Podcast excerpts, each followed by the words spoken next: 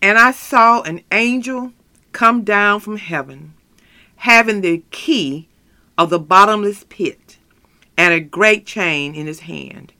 And he laid hold on the dragon, that old serpent, which is the devil and Satan, and bound him a thousand years, and cast him into the bottomless pit, and shut him up, and set a seal upon him, that he should deceive the nations no more till the thousand years should be fulfilled.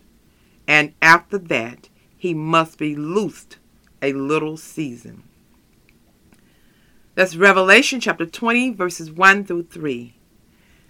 Welcome to the Amazing Truth Weekly Radio Broadcast. I'm Pastor Arnett D. Owen from Turning Point Mission Center Church. Our prayer line is open. That number is 1 395 6873. Again, that number is 1 395 6873. Prayer is a powerful tool God has given us to communicate with Him. And I invite you to call us. Our prayer team is available to join our faith with yours, and God will hear and answer our prayers. The word lets us know the effectual fervent prayer of a righteous man availeth much. So when we put our prayers together, we can be confident that anything we ask according to God's will, He heareth and we know our petition be granted. And even when we don't know what to say, the word lets us know that the Holy Spirit intercedes on our behalf. The Holy Spirit understands our feelings, our emotion, our longing, longing, and the Holy Spirit will put those in heavenly language, and He would pray according to the will of God for us. So we invite you to call 1 866 395 6873 and we will pray with you. Today's lesson is entitled Events after Jesus returns. This is part one. Let us pray. Lord, we thank you. Oh, Lord, we love you. God, you have been so good. We thank you. In the midst of our sickness, you're good. In our financial troubles, you're good. In our political storm and upheaving, you're still good. In death, family problems and wars and storms and all types of storms we go through, you are still good in the midst of rejection, loneliness, and we just don't know what to do. You are still good. And we just thank you, Lord, for saving my soul. And I just thank you for being God Almighty. Oh God, you are good. You are a healer. You are a waymaker. You are a lawyer. You are a friend. You are a father. You are a mother. You are even a husband. And I know that to be true. You're whatever we need you to be. And we're so grateful. And Lord, I just want you to know I thank you. Hallelujah, God. I, I, you are mighty, God, and I give you praise, honor, and glory. And I just thank you for hearing and answering prayers. I ask, Father God, that you look down upon everyone that's under sound of our voice. You know what we need, and we're just trusting you to provide for our every need. And Father, we are praying that you will comfort all the bereaved. So many people have suffered uh, the death of loved ones. Comfort them as only you can. And we also ask, Father, that you let your healing balm move throughout the land. Oh, Father, you are a healer, and we'll believe you to do that right now.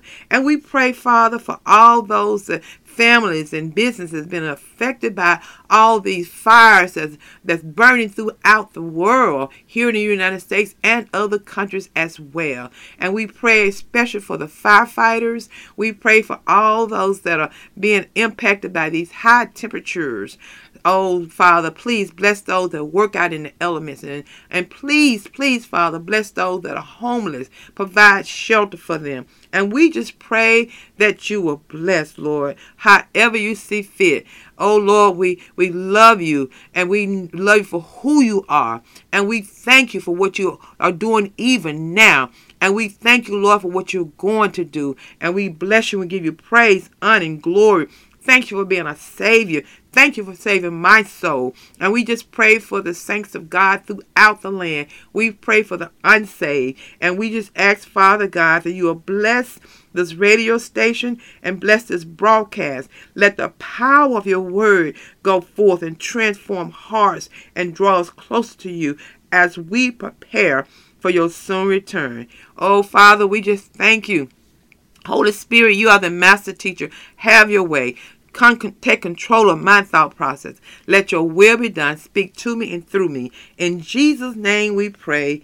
Amen. Amen. Again, welcome to the Amazing Truth Weekly Radio broadcast. Our lesson today is entitled Events After Jesus Returns, Part 1. The second coming of Jesus is the most anticipated event in human history, and Jesus is soon to come. However, millions have been deceived on this very topic. The return of Jesus to earth is the blessed hope of all Christians. It captivates the imagination and warms the heart. However, many sincere Christians have dangerously misunderstandings about this great event that could cost them their eternal life. Let's review some of the facts from our previous lessons from the Bible about the return of Jesus so that we can be ready for Jesus' second coming. We know from Matthew chapter 24, verse 27, that when Jesus returns, every eye will see him. Every eye. And then First Thessalonians chapter 4 verse 16 we know that when Jesus returns every ear will hear him. And then Matthew chapter 25 verse 31 we know that when Jesus returns all his angels will be with him. And then Revelation chapter 16 verse 18 and Revelation chapter 6 verses 12 through 14 we know that when Jesus returns there will be a great earthquake that will rock the earth to its very core, and so powerful that even mountains and islands will disappear, and all the cities will be devastated. And we know from Second Thessalonians chapter 2 verse 8 that when Jesus returned, the wicked will be destroyed by the brightness of his coming. And then we know from Revelation chapter 18, verse 8, that all the wicked will die. And then 1 Thessalonians chapter 4, verse 16, 1 Corinthians chapter 15, verses 52 and 53 and 55, we know that when Jesus returns, the righteous who are dead in their graves will be resurrected. Hallelujah. Thank you, Lord. And we also know from 1 Corinthians chapter 15, verse 51, and 1 Thessalonians chapter 4, verse 17, that when Jesus returns, the righteous who are alive will, re- will witness this spectacular event. They, that means the righteous who are alive and remain alive, along with the righteous dead who are resurrected at Jesus' second coming, will meet up together in the air and meet Jesus in the air. Thank you, Lord. Hallelujah. We also know that when Jesus returns, many will be unprepared. As we look at the world around us, the signs of the times are being fulfilled before our very eyes the Bible warns that these things would happen and tells us to be ready when they do. We can be 100% certain that Jesus will return. Will you be ready? You're listening to the Amazing Truth weekly radio broadcast. As we study this week about the events after Jesus returns did you know that God will present the history of humanity and reveal the ultimate destiny of every person who has ever lived? As we all watch this panoramic view at the end of the thousand year period called the millennium. Perhaps someone may be saying, but what is that? Well, to be precise, the word millennia does not appear in the Bible. It comes from two Latin words, milla and enuma, which together simply mean a thousand years. The term has been used by many Christians to designate the thousand year period mentioned in Revelation chapter 20, where the expression thousand years occurs six times in Revelation chapter 20, verses 1 through 7. Now let's examine what the Bible says about this important period of time. Our first question What are the events at the beginning of the millennium? Well, we've already learned that when Jesus returns, the righteous dead are resurrected, and along with the living righteous, meet together Jesus in the clouds and are transported to heaven. We know that by looking at 1 Thessalonians chapter 4 verses 15 through 17. This is what the word of God says. That's 1 Thessalonians chapter 4 verses 15 through 17. The word says, For this we say unto you by the word of the Lord, that we which are alive and remain unto the coming of the Lord shall not prevent them which are asleep. For the Lord himself shall descend from heaven with a shout, with the voice of the archangel, and with the trump of God. And the dead in Christ shall rise first. Then we which are alive and remain shall be caught up together with them in the clouds to meet the Lord in the air, and so shall we ever be with the Lord. So this is Jesus talking to us. So we can trust his word. So he lets us know that those who are alive and remain alive shall not prevent them from which are asleep. And asleep here is talking about death, talking about dead. Remember when Lazarus was dead and Jesus told his disciples Lazarus sleeping? They thought that that was a good thing. They thought we were talking about the physical sleep, the natural sleep that we do. But Jesus had to make it plain, said Lazarus is dead.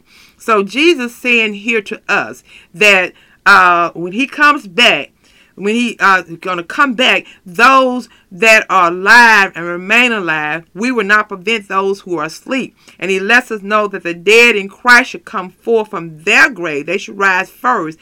And those of who are alive will all be caught up together.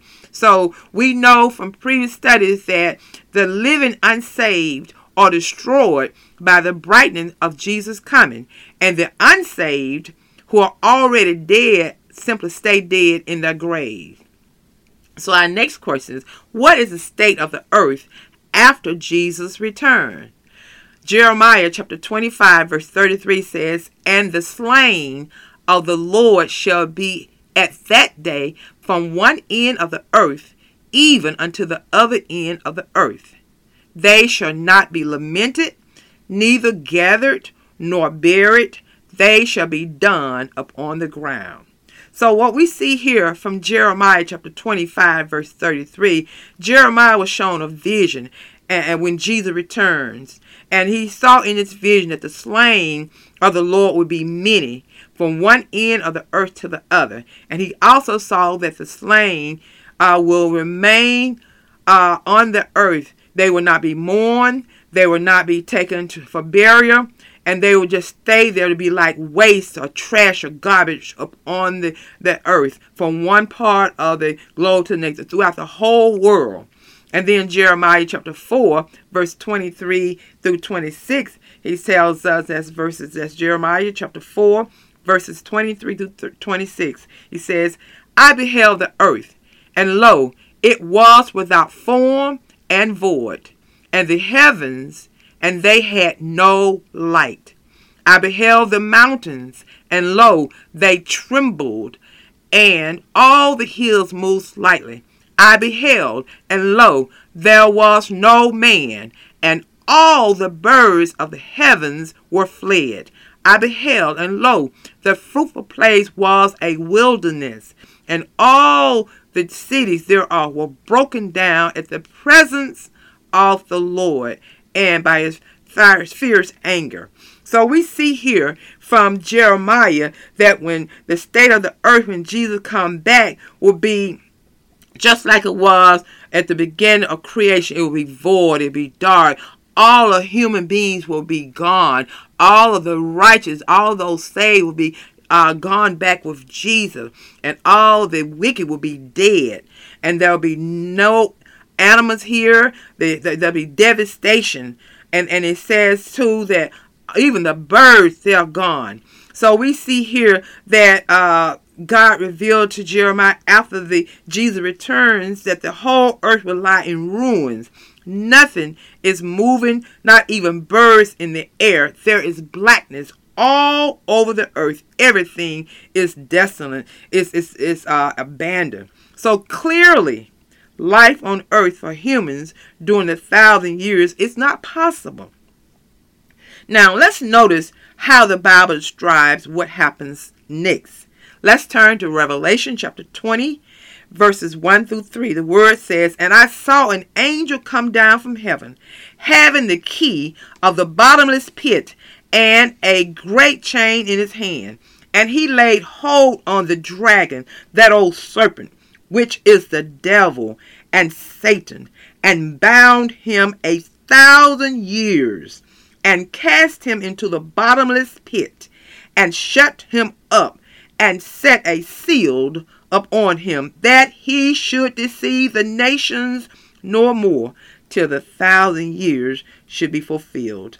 And after that, he must be loose a little season.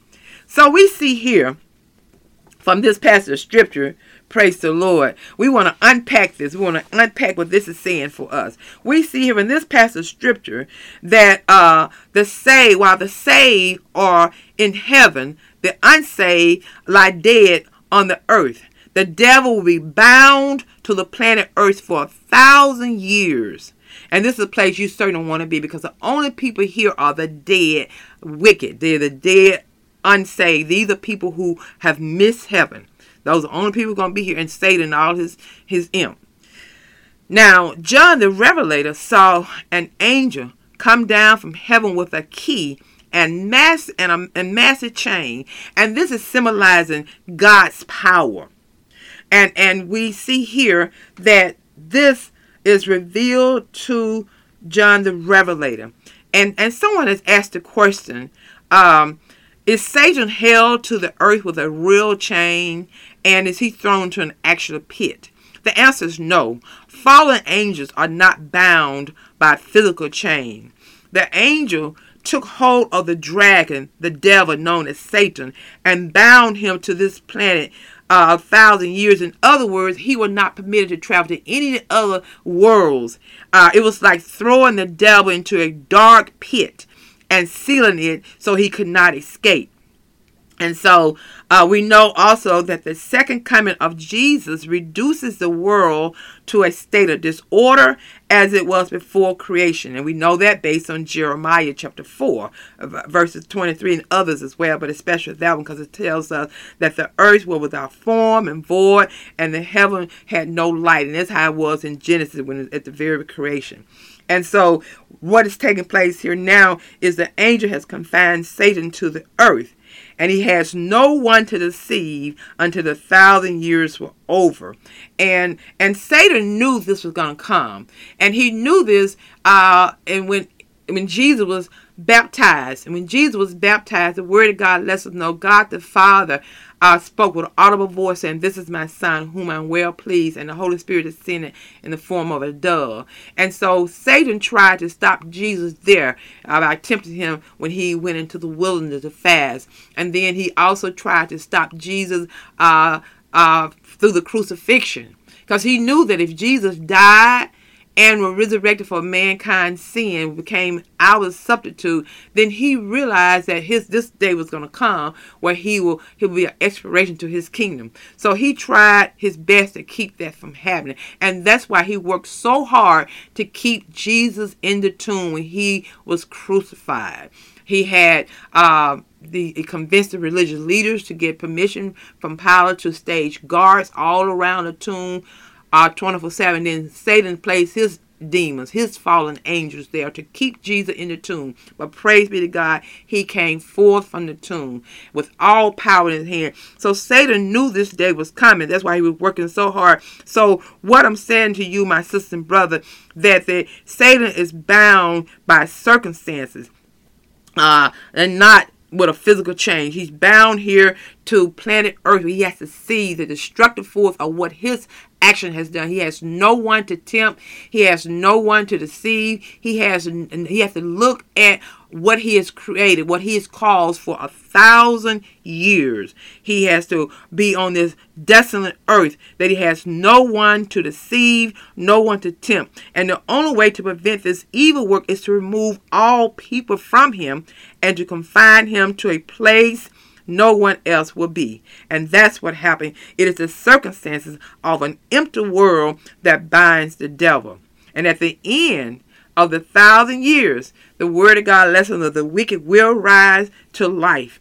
And this is what is known as the second resurrection.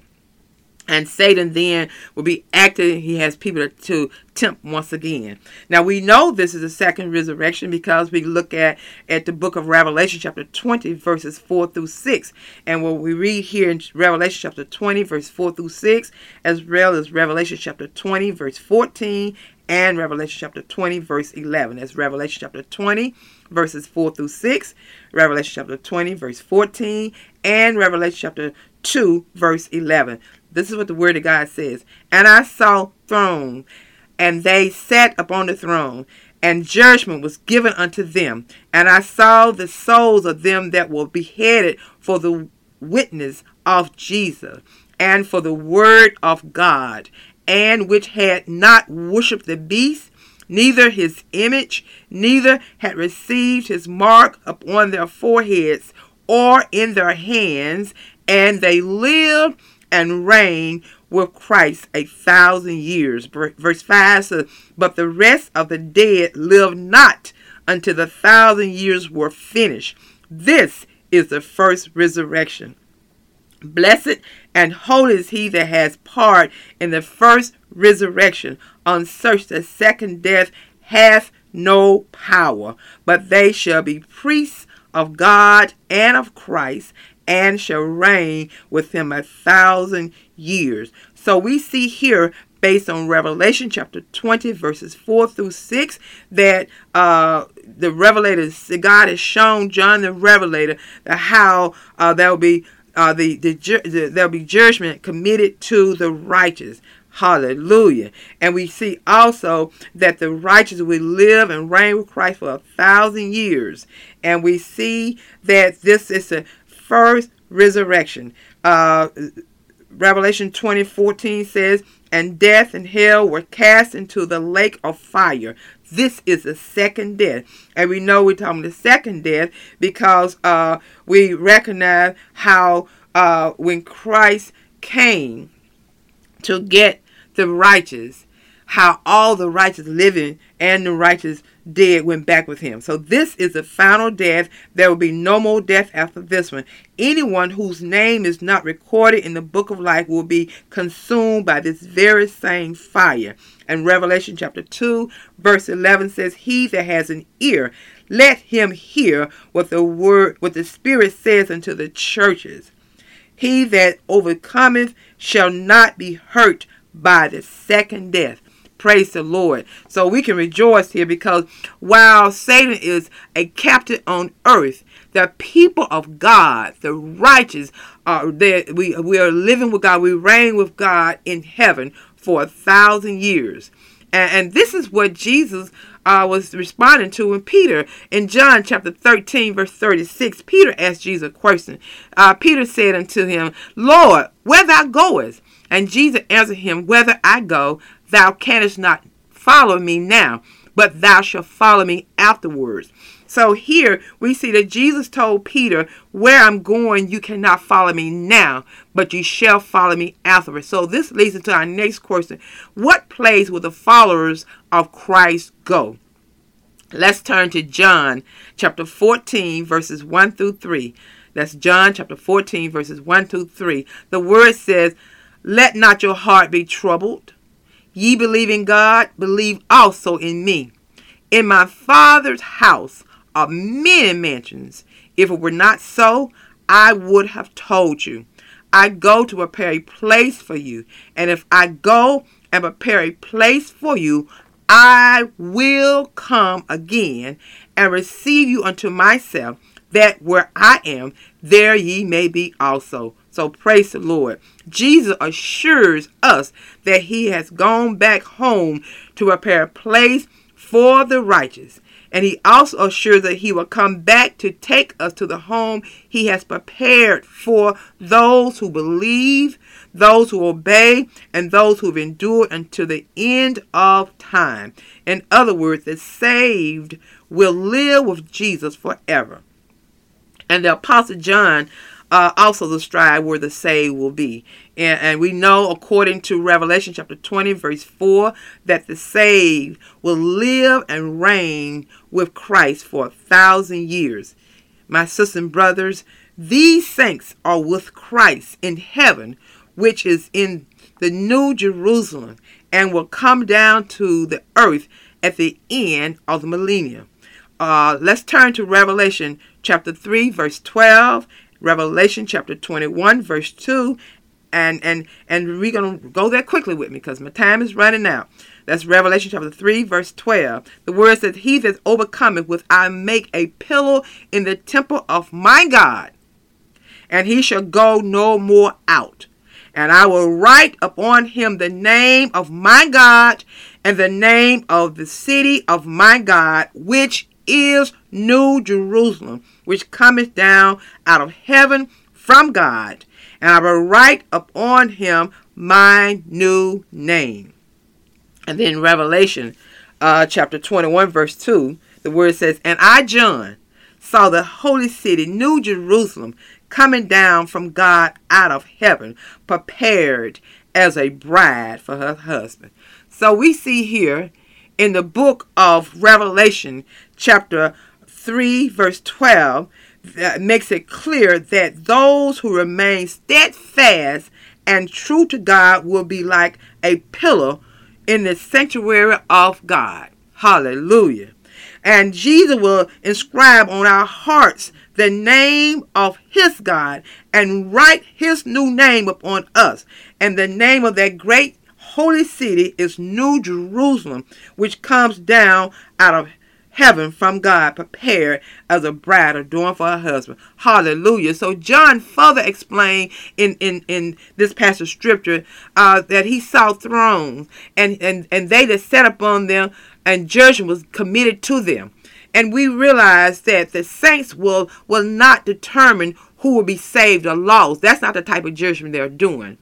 This work uh, will have been already accomplished by God already. Rather, the work of judgment during the millennia involved the redeemed going over the case of every evil angel and every human being that is lost. Every one of them that is lost.